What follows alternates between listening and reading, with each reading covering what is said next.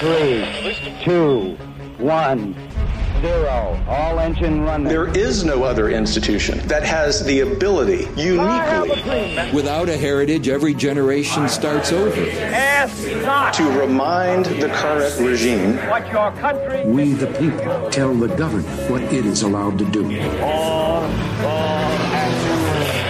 to get back in their box and stay there. Liftoff. We have From the Heritage Foundation, this is Heritage Explains. Welcome back to another episode of Heritage Explains. Yesterday was the 4th of July, the 247th anniversary of the founding of our nation. And in honor of that, we're starting this episode off a little differently. In response to listener feedback, we are changing up our model here at Heritage Explains. We want to make sure that this podcast is giving you the brass tacks on the issues of the day that you're looking for. And that means responding to not only the big, overarching topics that define conservative thought, but also to what goes on in the news day to day. And so we are going to start adding back in some of the one off episodes that our listeners have enjoyed so much. We'll still do series on topics that require more of a background, but we're going to keep those a little shorter so that our episodes stay varied. Thanks to our listeners for all of their feedback. Let us know yours at heritageexplains at heritage.org. But the question remains then what are we talking about this week? Well, that's an excellent question. If you were watching the news last week, you might have noticed that there was a lot said about the Supreme Court of the United States, and oh man, is there a lot to get into.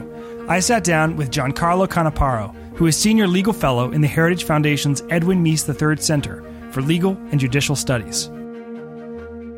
Okay, uh, Giancarlo Canaparo, this past week you were described by a major news outlet as a constitutional guru. I guess so. How do you respond to that? Are you a constitutional guru? Uh, no, I, I don't. I don't. I don't. That makes me very uncomfortable. I'm a big fan of the Constitution. I know one or two things about it, um, but I will not call myself a constitutional guru. so, yesterday our nation turned 247 years old, and you, in addition to being a senior legal fellow here at the Heritage Foundation, you are also the host of one of our podcasts. Could you tell us about that? That's correct. It's SCOTUS 101, and while the court's in session, we have an episode every week that unpacks everything that goes on at the court. We summarize the opinions, the oral arguments, uh, any Supreme Court drama. Uh, we have guests from uh, uh, advocates, judges, and law professors, and we do Supreme Court trivia. It's funny that you should mention the trivia because I knew you were coming on the podcast, so I just so happened to have a little piece to throw at you. And this is something I just learned, which I found very, very interesting. Okay. we'll see. So there is a gentleman, an American. Uh, he, he actually is a, is a rather famous American for an odd reason. We'll see if you can guess why he might be a famous American. It's a gentleman named Mr. Button Gwinnett. Is his name? Does not Button ring a bell to me. But why he's famous is because he is a member of an exclusive club of 56 who would be pertinent to yesterday's celebration of the 247th birth of our nation. In fact, you could say he was around at that time. So, do you have a guess as to maybe what club he belonged to of 56 men? A club of 56 men who were around the time of the. Was he one of the signers of the Declaration? He was one of the signers. And what's interesting about Button Gwinnett is the story of his life. So he was a relatively young man, uh, and he was a representative, an early signer of the Declaration. But then what happened to him was within a year, he got in a fight with this other gentleman, and the other gentleman called him a, a, a lying scoundrel. and as a result, the two of them uh, entered into a duel. And in the duel, Button Gwinnett was killed. So he only lived for about a year, and he was a relatively young man after the signing of the Declaration. So there are very, very few Button Gwinnett signatures out there. As a result, for people who want to, collectors who want to collect all signatures of the signers, his is the hardest one to get. Interesting. So there's a lot of collectors out there with only 55 signatures because there's only about 10 Button Gwinnett signatures uh, that are in private hands. Wow, the things people collect. Mm-hmm. Fascinating. So they're very, very rare. And you know what also is rare? Uh, that we are fortunate enough to live in a nation where we believe so strongly in the rule of law.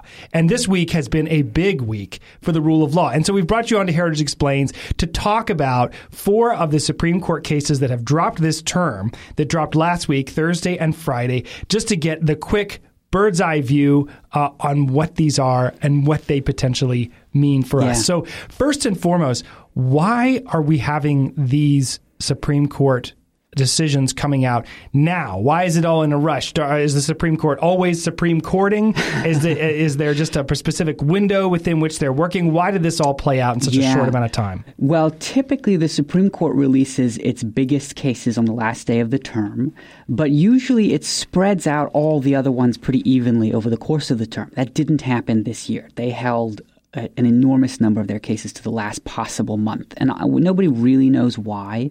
I have a suspicion that it probably has something to do with the Dobbs leak from last year, and they have probably tightened down uh, the way that they circulate opinions in house, which may have left led to a slowdown of their process. Uh, it may also be that perhaps uh, the newest justice, Justice Ketanji Brown Jackson, she may be slow uh, and is, is slowing down the process. That's a possibility too. She was fairly slow as a lower court judge, um, but ultimately, hard to say. So we're going to talk today about four cases that have been much discussed, uh, just to give us kind of the the rundown of what happened with these and why they're important. The first one had to do with a postal worker who was asked by the postal service to work on Sunday, and he found that objectionable. Can you talk about that case? Yes. So this is uh, Groff versus DeJoy. Mr. Groff is a Christian, uh, and he had been working for the postal service for a long time and had never had to work on Sundays. He and he ob- obeys the Sabbath, uh, so he doesn't want to work on Sundays.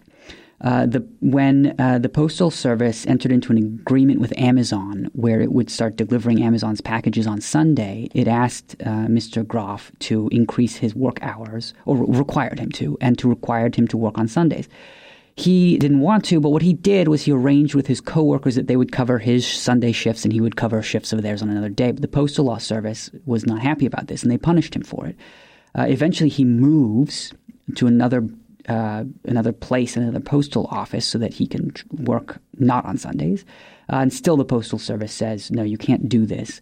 Um, and under some old case law, the way it worked is uh, you, an employer could deny you a religious accommodation, like like the request, his request to to, tran to trade Sunday schedules for other schedules, uh, as long as the cost imposed on the employer, the inconvenience on the employer was was de minimis, which is a Latin phrase meaning infinitesimally tiny. So in, in effect, the, the business didn't have to give you a legal, a, a religious accommodation. Now, this sat really uncomfortably with other legal regimes. So you consider, for instance, if you're disabled, uh, the government or your employer must give you an accommodation under the uh, Americans with Disabilities Act unless it imposes an undue hardship on the employer. So, a huge disparity. If you're disabled, the employer must make accommodations. If you're religious, they don't have to. Uh, now, disability is not protected in the Constitution, but religion is. Uh, so you had a major problem here. So the Supreme Court said, yes, we agree that's not the right way to interpret our old case law. Uh, now we're going to move to something like the undue burden standard for religion too. Now, uh, incidentally, uh, after this decision, um, there is still more protections for disability than for religion, but uh, this is at least an improvement. And this was a unanimous decision, by the way. There were no dissents.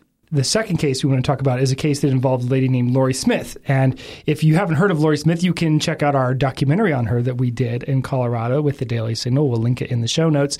But can you tell us who is Lori Smith? And the name of her case is 303 Creative, which Yes. is an interesting name for a legal case. So can you tell us what's going on with Lori? Yes, so Lori is a website designer, and she has a business, 303 Creative. Uh, it's really just her, uh, and she makes custom websites for all sorts of things. Uh, and among other things, she will make custom websites for marriages. But uh, Lori Smith is also a Christian, and she will not uh, create websites where she has to uh, type messages or or celebrate things that she doesn't believe in. So she will not make a wedding website to celebrate a same sex marriage, nor will she make a wedding website to celebrate a marriage that, for instance, began in adultery. Uh, she will, though, to be clear, serve LGBTQ clients, and she does. But what she objects to is having to endorse a particular message. Uh, so although her objection st- stems from her religious beliefs, this is not actually a religious case. It's a free speech case, particularly what's called compelled speech. So the government has a statute in place here that says nobody may uh, refuse to serve uh, LGBTQ people. And she says, I'm not refusing to serve LGBTQ people. I'm refusing to be compelled to endorse a particular message. Um, the Supreme Court in this case said, you, you know, she's right. She wins because uh, what's at issue here is compelled speech. Uh, now, the dissents, the, the, three liberal justices dissented and said, no, what's really at stake is discrimination. Uh, but that's not correct.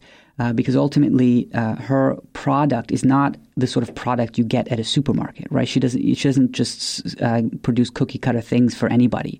If she did, she would have to serve people and provide services for a same-sex wedding. For instance, if she made, let's say, plates, right, um, where she sold silverware or, or, rented silverware and that kind of um, uh, event catering process. She would have to rent catering to an LGBTQ wedding. But because what she creates is creative and expressive, uh, she cannot be compelled to speak in a way which she disagrees with. Imagine it this way, right? So, a, a gay website designer is asked to make a website for, let's say, an organization that wants to advocate for traditional marriage and mar- marriage only uh, and says, please make us a website that says uh, homosexual marriage is sinful, uh, he would have a right to say no. And the reason is because he's being asked to speak a message that he doesn't agree with. It's not because he's discriminating against Christians, uh, because it, you know, he would presumably serve Christians if they wanted a website, you know, to I don't know celebrate um, a, a soccer team or something, right? Uh, but it's the message that makes it a compelled speech issue and not a discrimination issue. Many people will have heard of the case of Jack Phillips, which is often brought up in relation to this mm-hmm. case. Are, are, they related? They are similar. It was a similar type of claim. So he was a custom cake baker and said that uh, his cakes are essentially works of art and they are expressive. His claim sounded actually in religious discrimination. He said, "I have a, uh, a free uh, free exercise right not to make cakes to celebrate weddings that I disagree with." It was not a free speech case, so a bit. So ultimately, the legal issue was different. So next up, we have the student loan forgiveness case. Can you tell a little bit about what's going on there? Yes. So as you may recall, President Biden announced a plan where he would uh, cancel up to $430 billion worth of federal student loans. And he said, I have the power to do this because there is an emergency statute called the HEROES Act. And when there's a national emergency, like COVID 19, it gives me the power to waive and modify certain provisions uh, of law related to federal student loans. Now, the HEROES Act was enacted after 9 11 and it was intended to give temporary reprieve to soldiers deployed overseas if, they, after they had been, say, pulled out of reserves, for instance. Uh, but Biden said, no, this can mean complete cancellation for as all the student loans that I want. So a number of people sued. Several individual borrowers sued. They did not get loan forgiveness, and they had a somewhat convoluted legal argument that said because uh, Biden did this through the HEROES Act, which is which is unlawful, and didn't do it through some other act which might be lawful. Uh, we should get to sue because if the other act might be lawful, we might get a chance to to sue. Uh, the Supreme Court said, rightly, in my opinion, that they don't have standing to sue. Standing, by the way, is this requirement in the law that uh, before you can sue, you have to have suffered an actual concrete harm from the particular person you're suing that a court has the power to fix. So there were also, though, several states that sued. The lead, uh, the, the strongest plaintiff in this case was Missouri. And Missouri operates a state agency called MOHELA that services student loans, all the back end paperwork regarding uh, student loans, and the federal government pays it on a per loan basis. So when Biden cancels student loans, MOHELA suffers a huge financial hit because MOHELA is a state agency. All that money is the state's money, and sure enough, the state uses that money to fund educational programs and things. So the Supreme Court said when Biden cancels student loans, this actually harms the state of Missouri through MOHELA. So Missouri has standing to sue. The question, though, is you know, if so, somebody can sue. Is the program lawful? And this wasn't a surprise. Uh, the Supreme Court said that Biden abused his emergency powers under the Act, the HEROES Act, to do this. When the when the HEROES Act says waive and modify, what it means is uh, temporary, minor sort of tweaks, not wholesale um, uh, wiping out of uh, student loans on such a grand scale that it's not only you know sort of a uh, it, it, actually has a fiscal impact, right?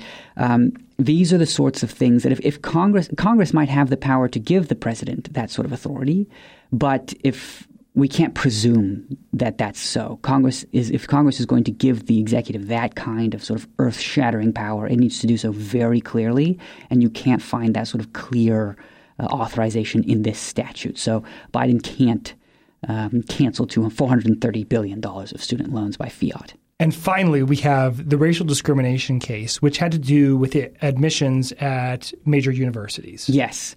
Uh, so uh, there's a long history here.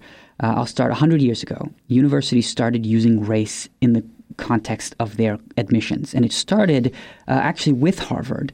And Harvard would do certain things to its racial admissions process to keep Jews out. They thought we have too many Jews, we want less. Um, about 50 years ago, universities were permitted by the Supreme Court to use race in certain contexts. Uh, the Supreme Court, over a course of several uh, decisions, arrived at the rule that universities uh, have an interest in fostering uh, what one justice called genuine diversity on college campus. And genuine diversity meant diversity of thought and experience and ideology and um, uh, background, sort of epistemic philosophical diversity. But he said, the court said, uh, racial diversity is an important component of that. And so courts may consider race, sorry, universities may consider race uh, as part of their admissions process. Well, that's not exactly how it worked out. Race became a major component uh, of the admissions process and the only sort of diversity that came to matter. Now, there have been several times where people have tried to get the court to back off of this rule uh, under the theory that you know everybody else in the country is f- forbidden from discriminating. You can't discriminate in employment. You can't discriminate in scholarships. You can't uh, discriminate uh, in refusing to provide goods and services to people. But universities are allowed to discriminate. And so today, the Supreme Court said, or rather last week, the Supreme Court said, you know, enough of that for a couple of reasons. Number one, it said, when we said that universities can discriminate, we did not intend for this to be a negative. You could only do this in a positive way. Um, what the Supreme Court forgot or re- didn't realize back then is that admissions are a zero sum game. So any time that you give somebody a spot because of his race, you deny somebody else a spot because of theirs. And the Supreme Court said uh, you can't do that anymore.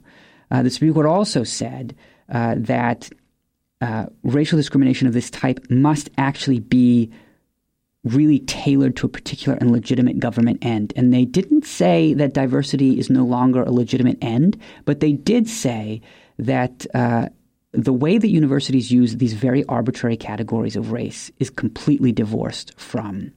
Uh, from diversity. So consider, for instance, when colleges say uh, Asians, that includes 60% of the world's population, everyone from Pakistan to Japan and in between. Why is somebody who is Indian the same as as far as diversity on college campuses goes as somebody who is Japanese or Chinese or uh, Indonesian. As far as the university is concerned, these are all identical people, but of course that's not true. And with respect to people who are black, why is somebody who is the long, uh, uh, a longtime descendant of American slaves the same as a recent black immigrant from Africa? Why is somebody who grew up rich in the Hamptons the same as somebody who grew up poor in Harlem? Uh, the universities are using a, a, an enormously broad brush, which is based on stereotypes, and that's not permissible. Finally, the court said uh, the whole purpose of permitting racial discrimination in universities was to get to the point where this sort of thing is not necessary anymore. Universities had to have an end goal that was measurable, and they had to have an end point. which they would reach. The universities don't. Uh, they're just discriminating because ultimately they don't really want true diversity. They're discriminating because they think it's good, because they think that balancing uh, racial groups is um, the way you arrive at racial justice. And true enough, you know, when you got all the various opinions in this case, and I would recommend Justice Thomas's opinion in particular, it was magisterial. It was his magnum opus. He's been waiting his whole career to write this thing, uh, and he did not disappoint. But when you read all the opinions in this case, although diverse, the diversity rationale is the whole reason that this that universities has have been permitted to discriminate. Uh, the diversity rationale is nowhere. The dissenters don't don't defend uh, um, racial discrimination on the basis that it advances diversity on college campuses. They defend it on the idea that it's necessary to sort of cure societal discrimination. That racial discrimination today, in a positive way, what we consider to be a positive way now, is the way you cure discrimination, which we now consider was bad in the past. The problem with that approach, Justice Thomas lays out masterfully, is that nobody has ever thought that they're discriminating to do bad things. Uh, even people, even you know, the Supreme Court in Plessy versus Ferguson, where it said separate but equal, thought it was doing right, and the, the defenders of segregation uh, back during the Jim Crow era thought that they were doing right. And the people who announced um, urban renewal projects, which demolished black neighborhoods in favor of housing projects, thought that they were doing right. They were not doing right, and we know that now. Uh, why on earth would we think that we're doing right today by discriminating against Asians? All we're doing is picking and choosing different races today. Uh, it's not right. It's not constitutional. Uh, it has never done any good that the universities have thought that it has done. Uh, and so today, it's over. Giancarlo Canaparo, thank you very much. My pleasure. Thanks for having me. Thank you to Giancarlo Canaparo for coming onto the show today.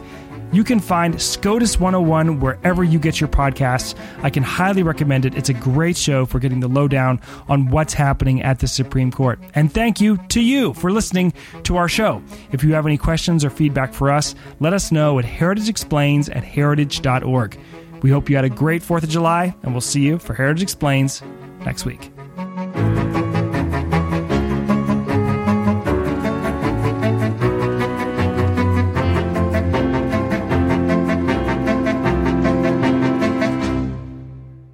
Heritage Explains is brought to you by more than half a million members of the Heritage Foundation. It's written and produced by Mark Guiney, Lauren Evans, and John Pop.